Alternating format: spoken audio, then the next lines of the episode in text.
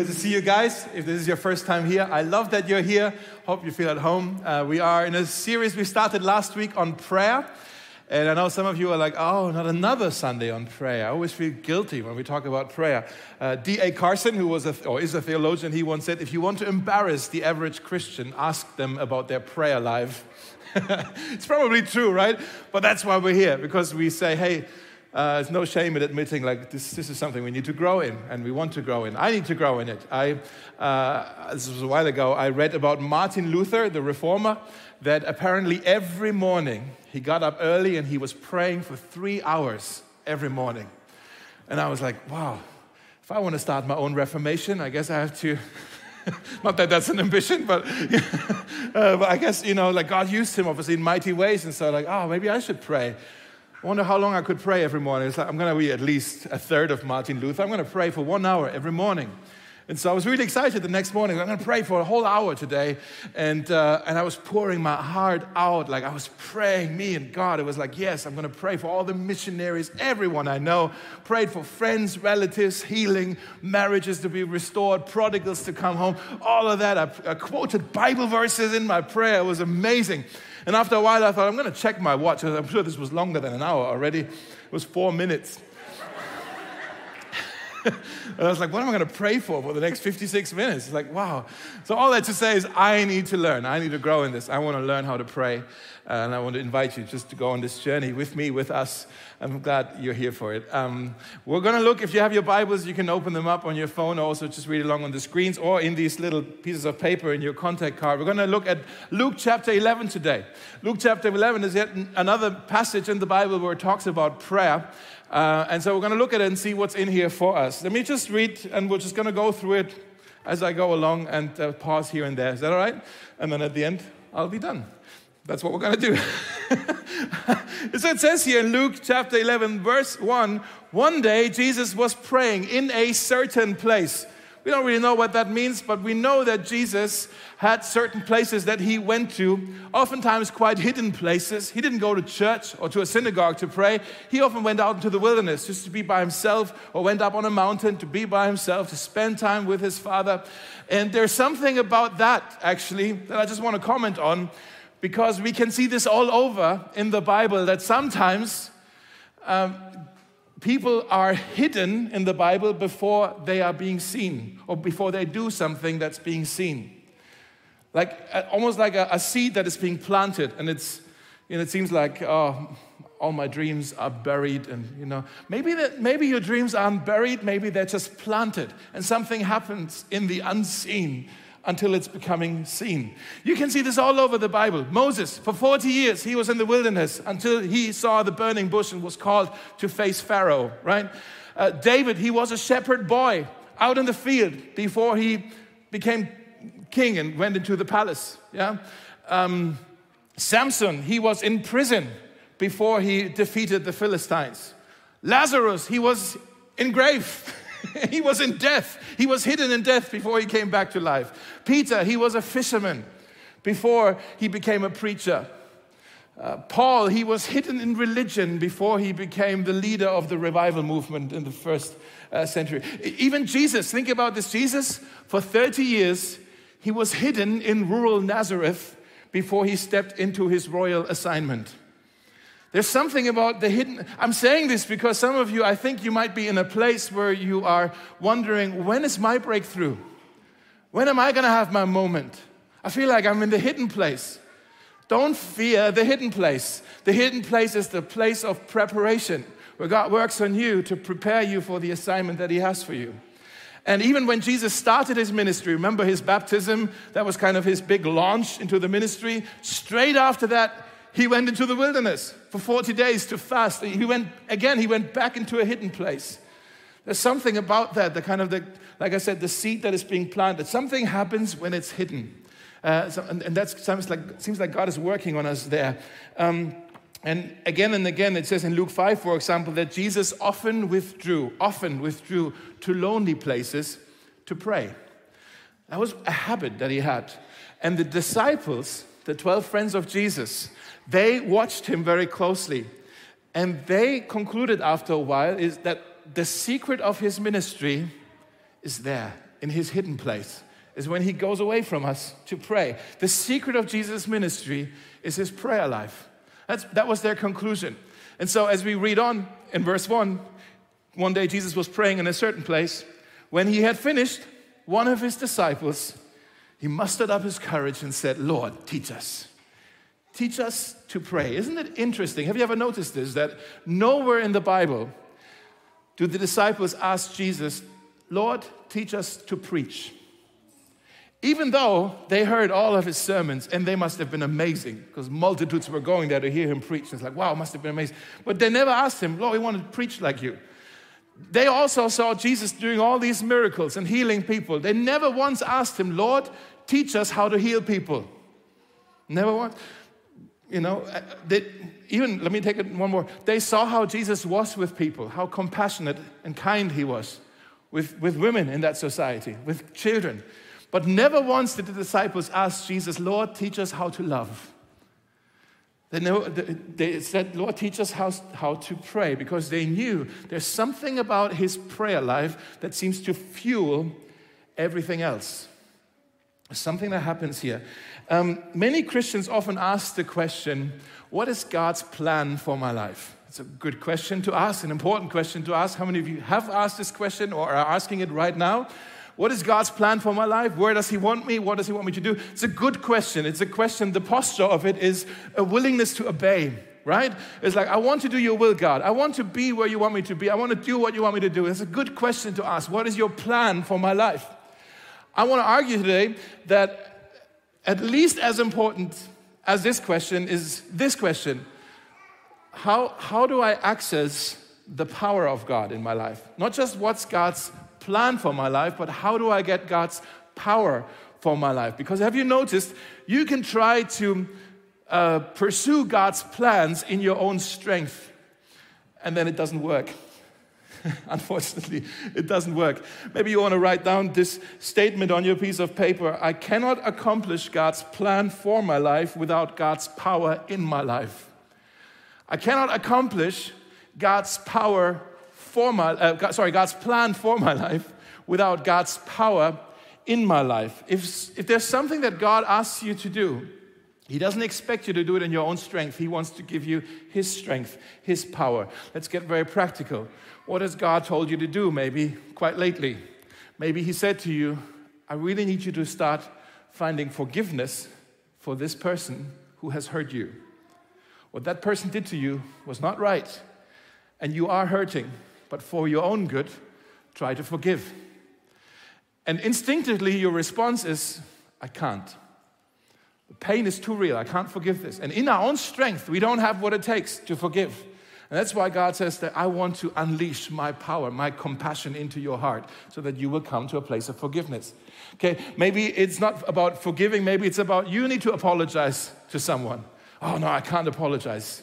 My pride is too big. I can't apologize to that person. Without God's power in your life, you won't be able to do it. Maybe it's about inviting someone to church. Oh, it's too embarrassing. I can't invite someone to church. Like, no, I, am going to give you power to do it. Maybe God's saying to you, uh, it's time to start your own small group. Start it with a pesto Sunday, okay? Start inviting people over. Oh, I'm not sure if I have what it takes. People over in my house. I'll need to clean my house. What do people, you know? Uh, and God says, No, I'll, I'll, give you the strength to do it. Okay? I think today God wants to um, do this for us, that He wants to encourage someone who's been discouraged, that He wants to fill somebody here uh, who's maybe feel like I've, I've, run dry, that He wants to um, strengthen somebody who feels weak, that He wants to give us power for His plan in our lives. Uh, and the disciples, they were looking at Jesus and they said, If we can pray like Jesus prayed, we'll be able to do what Jesus did. If we pray like Jesus prayed, we can actually fulfill his plan for our lives. And so, in his response now, in these next verses, I believe Jesus is saying all kinds of things. I believe he's saying at least three things to his disciples that I want to just share with you today, and I hope you can write them down. Uh, there's three things, kind of the framework on prayer. First of all, he's talking about the manner in which we can ask. He's also talking about the wisdom of how he responds. And thirdly, he's going to talk about the power that he has in store, the manner with which we can ask, the wisdom of, how, of his response, and also the power that he has in store. I'm going to walk through this today in this message. You interested? Some of you? Good. All right. So in verse 5, uh, Jesus uh, shared a parable with them. It's kind of like an illustration, a story. Let me read this to you in verse 5, also here on the screen. I think Jesus told them this story. Suppose you went to a friend's house at midnight, wanting to borrow three loaves of bread. You say to your friend or to your neighbor, Another friend of mine, a friend of mine has just arrived for a visit at my house, and I've got nothing for him to eat. Let's pause right here. This is the parable of the three friends in trouble. The three friends, they all have different troubles. One friend is hungry, the other friend has nothing to serve, and the third friend is tired. Okay? They all, they all have a problem, and I have compassion for all of those situations. I've been there, and it's, you know, yeah. uh, we need to understand in this culture, there was no electricity, so when it says midnight, it actually meant the middle of the night, the middle of your sleep. For us today, I would say for many of you, midnight is actually the beginning of the night, isn't it? Enough Netflix for today, I should go to sleep because I have to go to work tomorrow, right? Uh, it's not the, back then, it was not the beginning of the night, it was the middle of the night. It was in the middle of the sleep, okay? Now, um, if someone comes to your door or you kind of hear a noise outside of your apartment door in the middle of your night when you are actually fast asleep and you hear a noise, what, what happens? For me, it's actually adrenaline kicks in. Like, uh oh, something's not right in front of the door. Like, you know, this is Berlin. Could be all kinds of freaks outside of my apartment. Like, what's happening? Like, normal people don't come at this hour. Must be, must be maybe a burglar. You know, the wife wakes you up like, did you hear this? There's someone in front of the door. And it's like, Yeah, you should go check it out. No, no, no. I don't want to go check it out. You should go. No, no, but what about the children? Uh, yeah, good idea. Send them. They can, they can check it out. and then, you know, and there's this, oh, you think it's either, either it's somebody who wants to do you harm or you think it's an emergency. Like, who else would come at this hour? Something terrible must have happened. And so your heart's beating really, really fast in the middle of the night right? So that's kind of what happens. And then there's this friend who says, Oh, I need some bread. That's just mean. That's just evil to wake you up in the middle of the night. That's demon possessed, you might say, to come and wake you up from your precious sleep in the middle of the night just for some bread. Come on, like what? And then Jesus says in verse 7 suppose the neighbor that actually is waking up, suppose he calls out from his bedroom, Don't bother me. The door is locked for the night, and my family and I are all in bed. I can't help you. Now, back then they had one bedroom and everybody was in the same bedroom, but he's saying, Don't bother me, I can't help you. Come back in the morning, we can have breakfast. But what are you doing in this hour? Right? I don't know about you, I have respect for this guy. Like, nobody should ever hear the question, Are you sleeping? That, that shouldn't be a question. If someone's sleeping, let them sleep. Like, come on, that's just rude, right? What he's doing here is so disrespectful. And those of you, especially because he's talking about my family and I, my kids are asleep. As a parent, my heart goes out to this guy. I don't know, but those of you who don't have kids, you don't understand. When you try to put your children to bed and then they're finally asleep, you're praying, Lord Jesus, help them. Lord, maybe for the whole night, okay? And you just hope for the best. And you're praying that maybe this could be the night where they sleep through the entire night. It never happens, but maybe this is the night when they sleep through the entire night. And um, like those of you who don't have children, this is how you go to bed. Good night. Good night. That's it. right? People with children, they don't say good night, they say good luck, right? so, right? Because you don't know what this night holds, right? And so basically, basically here, here's, here's this, actually, let me say this. There, there are two people on this planet who have permission to wake me up in the middle of my sleep, and that's my own children. Actually, I want to put a caution on that. Even when my two children, when they were younger, they're now 14 and 10. They, you know, but when my children are younger, suddenly, you know, you, you in the middle of the night, and then there's you kind of turn around and there's a face right in front of you, wide awake, two eyes like, hi, daddy. Like, wow. And what do you want? And they say, I'm thirsty. And then, as a loving father, I, when my child is there, my daughter, when she was young, like three, four years old, and she was there at my bedside and saying, I'm thirsty. As a loving father, every single time I would have said, tell mom. Wake your mother, like I'm sleeping. No, no, obviously, I would get up and I would get her a glass of water because she's my child. She has that kind of access. Even my wife doesn't have that kind of access, to be honest. If my wife comes to me and says, I'm thirsty in the middle of the night, I'm gonna go like, yeah, it's not my problem. Are you unwell? Are you sick? No? Okay, well, go, you know where the kitchen is. Go get your own glass of water. I'm not your servant. Come on. Some of you are like, oh, how can he say? If she's like, if she's unwell, I'm, of course I'm going to look after her. But like, why should I get up if she's thirsty? You know what I'm saying? It's only my children when they need help. And, and here in this situation, it's, it's not a child, it's not even the spouse, it's a neighbor, it's a friend who just wants three loaves of bread. It's like, come on, why are you knocking at my door? I just relate to this. I don't, am I the only one who just feels like it's a bit rude here? Right? Okay. Jesus says in verse 8, I tell you this Though he, that friend who's been waking up, though he won't do it for friendship's sake, if you keep knocking long enough, he will get up and give you whatever you need because of your shameless persistence. Come on, I want bread. I want bread for my friend. And you just keep going. And what is Jesus saying here? We want to write this down. The manner in which we can ask in prayer is shameless persistence. Some of you are going, Ooh, this doesn't work with my rituals and my religion. Shameless persistence. Like this friend here, he was knocking and he kept knocking and knocking until he got what he came for. That's just rude. That's audacious. That is uh, bold. That is cheeky. That is desperate. Desperate. Some of you are saying, oh, the reason why I struggle with prayer is because I'm not disciplined enough. Jesus is saying the reason you struggle with prayer is because you're not desperate enough. You're not desperate enough, okay? Now, some of you are thinking, okay, what is Jesus saying here about God with this parable? Aren't you thinking that? Like, is God, what is, is this, like, is God saying that Jesus is like a, a sorry, is Jesus saying that God is like a grumpy neighbor who is annoyed when we pray to him? When we ask him for stuff? Like, is that what he's saying? And we must be really careful that we don't misinterpret this parable. It's only a parable, it's not an allegory. There's one thing that Jesus wants us to understand, and he's trying to answer the question how can we present our prayers to God? He's not talking about how does God receive the prayers that we pray.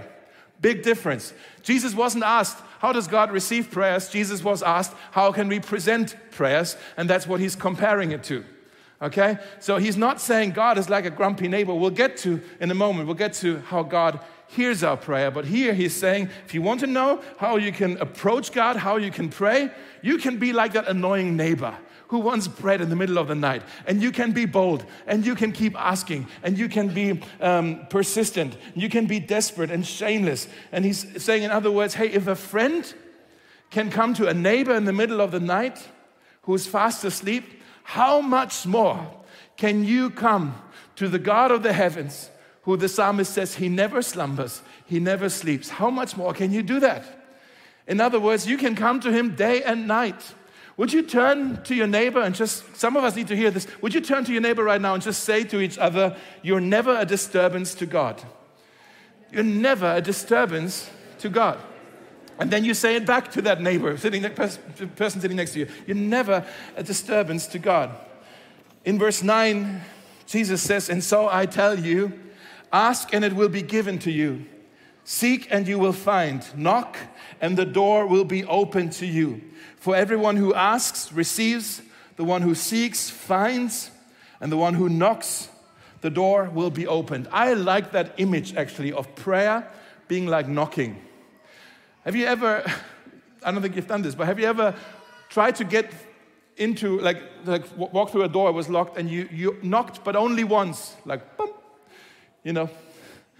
Of course not. Knocking only works by repetition. You have to go at least a few times, or you're one of those really weird people who has a little bit of bum, bum, bum, bum. You know, like, But you have, you have to repeat the knock, otherwise, you won't be noticed. Otherwise, the people who are sitting inside, they'll just look at each other like, Did you hear this? yeah, something fell over. Like you, they, nobody will come through the door uh, to get the door for you. So it's like you have to keep knocking. Knocking only works because of the repetition, and that's why Jesus says you can pray with persistence. You can repeat the prayers. You can keep asking, keep asking, keep seeking, keep knocking on the door. And maybe you're saying, "All right, that sounds a bit intense to come to God like this and keep knocking and being persistent and being shameless. That sounds a bit intense." Do you know what else is intense? Over 60 million people in our world are displaced because of hunger, conflict, or, or natural disasters. That's intense. You know what else is intense? Two out of five marriages in Berlin end in divorce. That's intense. You know what else is intense? One out of four people in Berlin has personally faced discrimination and racism. That's intense. One out of three people says in Berlin, I don't have any friends, I'm lonely. Some of you are saying that. That's intense, right? What else is intense? 60% of um, unplanned pregnancies end with an abortion. That's intense. You know what else is intense? Um, over 15,000 people, or 16,000 people, I think, in this past year in Berlin were victims of domestic violence. That's intense. Tens of thousands of people are leaving the church every year in this city. That's intense. I'm saying this because I'm wondering sometimes, I'm wondering why do our prayers not match the intensity of our problems? Why do our prayers not match the intensity of our problems? Jesus says you need to ask with persistence, with shameless persistence. To say, God, have mercy on us. God, don't you see? God, don't you care? God, come on. That's how we can pray. Let me ask you maybe this is a question, it's a kind of a diagnostic question. Let's say all of the prayers that you've prayed in the last month, or even since the beginning of the year, if God would have answered and granted all of the things you would have prayed for since the beginning of the year, how would the world be different? For some of us, because of some things you're praying for with persistence, you would say, well, if God would have answered that prayer by now, the war in the Ukraine would be over. You know, the hungry would have a harvest, orphans would have a home, marriages would be restored, prodigals would have come home, sicknesses would have been healed, Mosaic has a new building. right? If God answers all these, all these requests, like, yeah, this is what others of us, you would have blessed food and traveling mercies. Maybe a parking miracle, parking spot miracle, you know, who? Like, uh, do, do our prayers match the intensity of our problems? Like, kind of, do we go for God in faith and with persistence? Like, God, have mercy. This is what we need. I think this is what Jesus is inviting us to. But then in um, verse 11, he's now switching the metaphors. He kind of goes away from this friend in the middle of the night image, and he now talks about another metaphor. He now talks about how the, how the Father, how God responds. And God doesn't respond like a grumpy neighbor, He responds like a loving Father. He says, You fathers, you among you, those of you who have kids, if your children ask you for a fish, do you give them a snake instead? Or if they ask you for an egg, do you give them a scorpion? Of course not, he says. Now, my children have never really asked me for fish or an egg, but they like pancakes. So let me just translate. God is saying, or Jesus is saying, Dave, if your children want pancakes for breakfast, would you serve them a tarantula? Of course not. Yeah? I think the point here is very, very straightforward. God only gives us the things that are good for us and always gives us the things that are good for us. So the second thing you can write down is the wisdom of how he responds is fatherly thoughtfulness. Fatherly thoughtfulness. The wisdom of how he responds is fatherly thoughtfulness. Some of the things that we pray for, we're completely unaware of this, but they're really not good for us. We think they're good for us, but they're not good for us. Sometimes we come to our senses in hindsight, like we look back on some of the things maybe you've prayed for years ago. Some of you have done this, maybe this exercise. Some of the things you've, like, oh Lord, if I really, I want to have this job. Lord, give me this job. And it didn't work out, but then you hear later how this company tanked, and you realize, oh my goodness, I would have gone down with this company. Thank God I didn't get this job. Or you were praying, Lord, I really want to marry her. Please, Lord, make her fall in love with me. And it didn't work out. And years later, you see that person again and you go, oh, thank God. that didn't work out. Or let me, let me, can we just get real? Um, some of you, when, especially during COVID and when just things in church were quite challenging, um, just relationally, some of that as well. And maybe some of you have prayed this prayer like, Lord, would you just open the door for me to go to another church? I just don't feel like I fit anymore. I just don't feel like I, I connect anymore.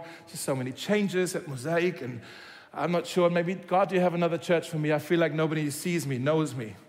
That's a prayer that's maybe you've prayed. And, and I, I heard with you that that's how you felt.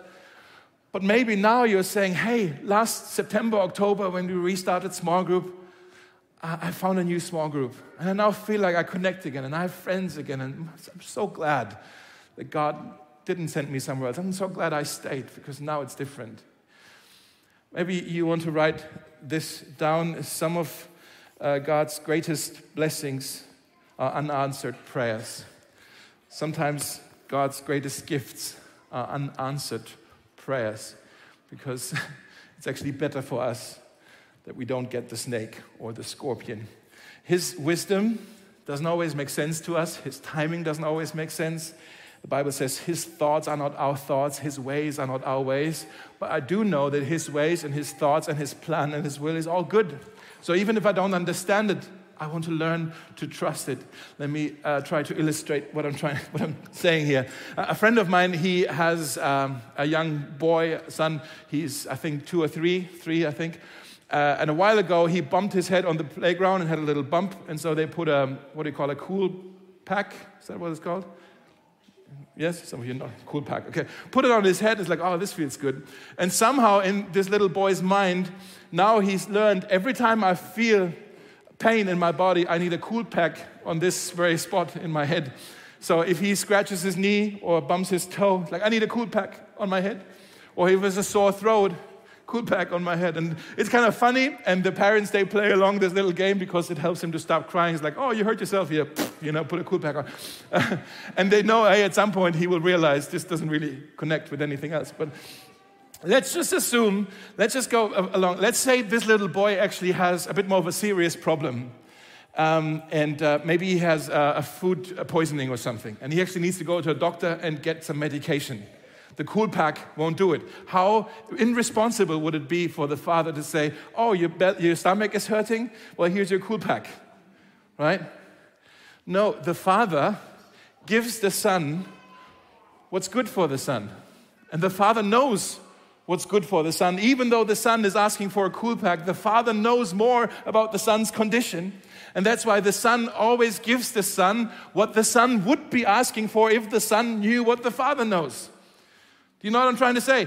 God will always give you what you ask for. And if not, He will give you what you would have asked for if you knew what He knows. And because we don't know what He knows, we're going to ask for some things. Some of them are good things, they're an egg. Some of them are scorpions. And it's like, why is God not giving this to me? It's like, we're going to ask with shameless persistence and keep going. But then after a while, we can also say, God, I trust your wisdom, your fatherly thoughtfulness. I trust that whatever you're going to give me is always good for me. God's never going to give you anything that's bad for you. Do you know this? Never.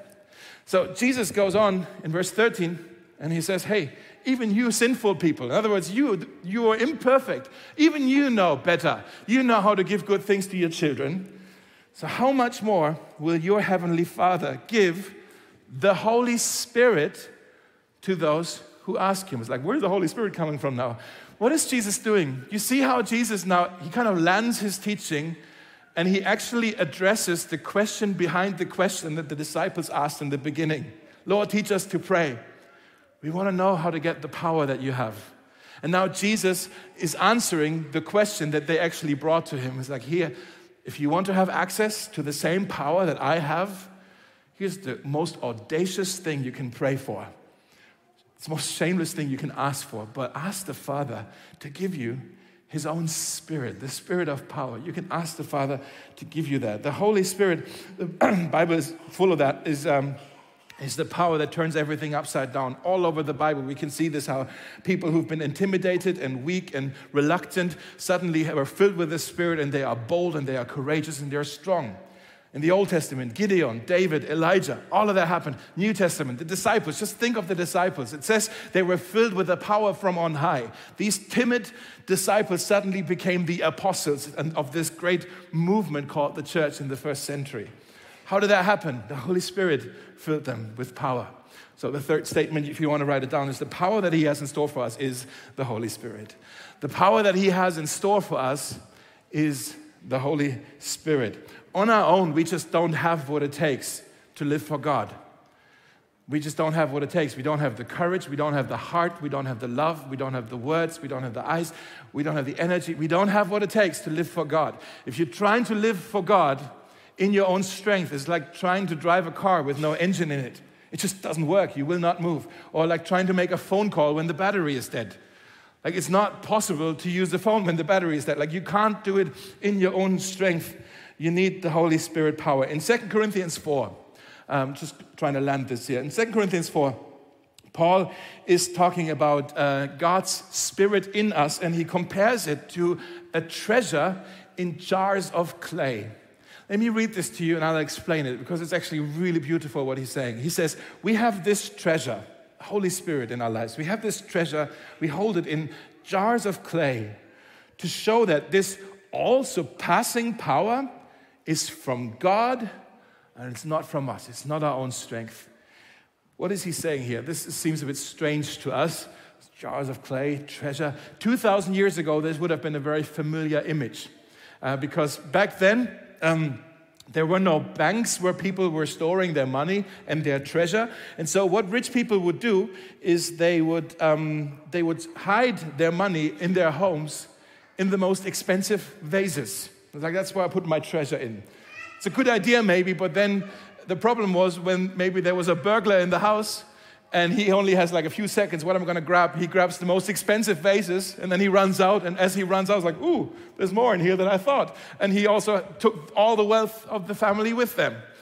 You know, and then they realized, oh, that's not a good idea to put all of our most precious things in our most precious vases. And so what they did is they went to the market and they bought very cheap, cracked um, pottery.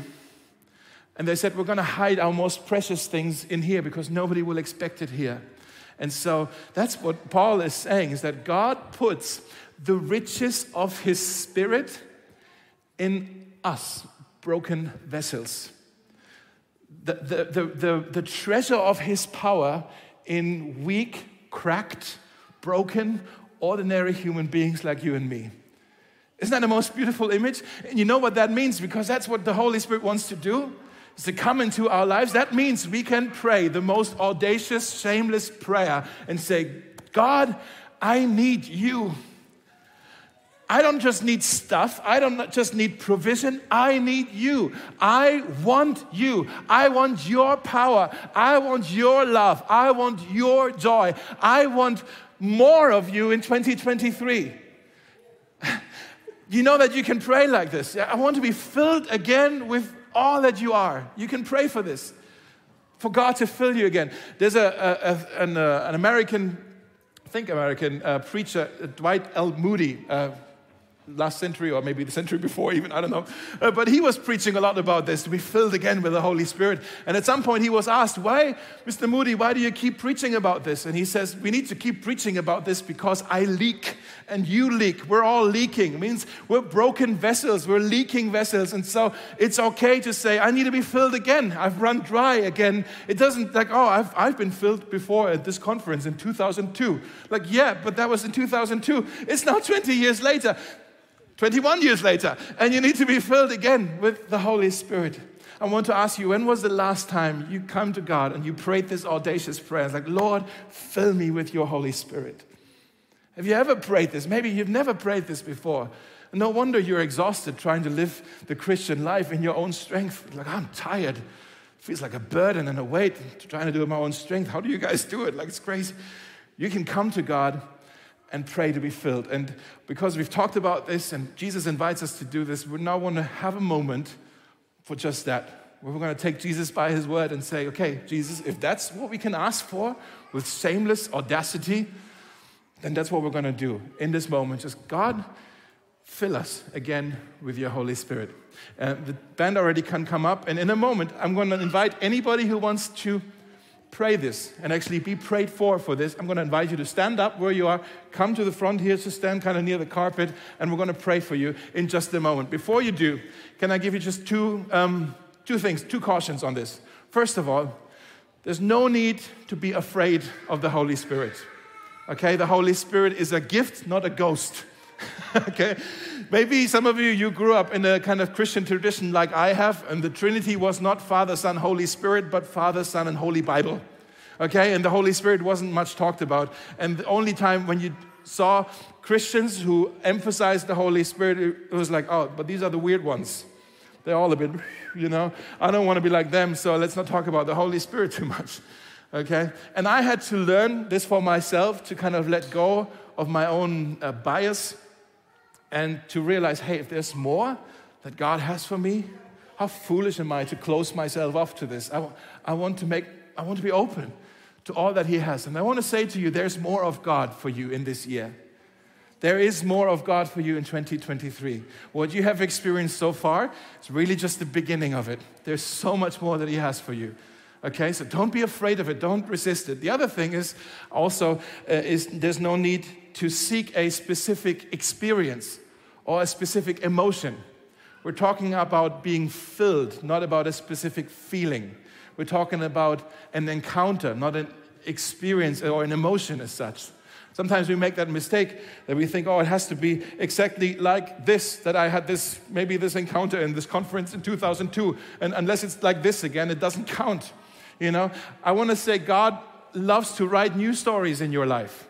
And God loves to write different stories, unique stories in all of our lives. He doesn't use templates, that it always is the same thing. So we must be careful not to project or expect a certain thing to repeat itself because maybe today God wants to do something different.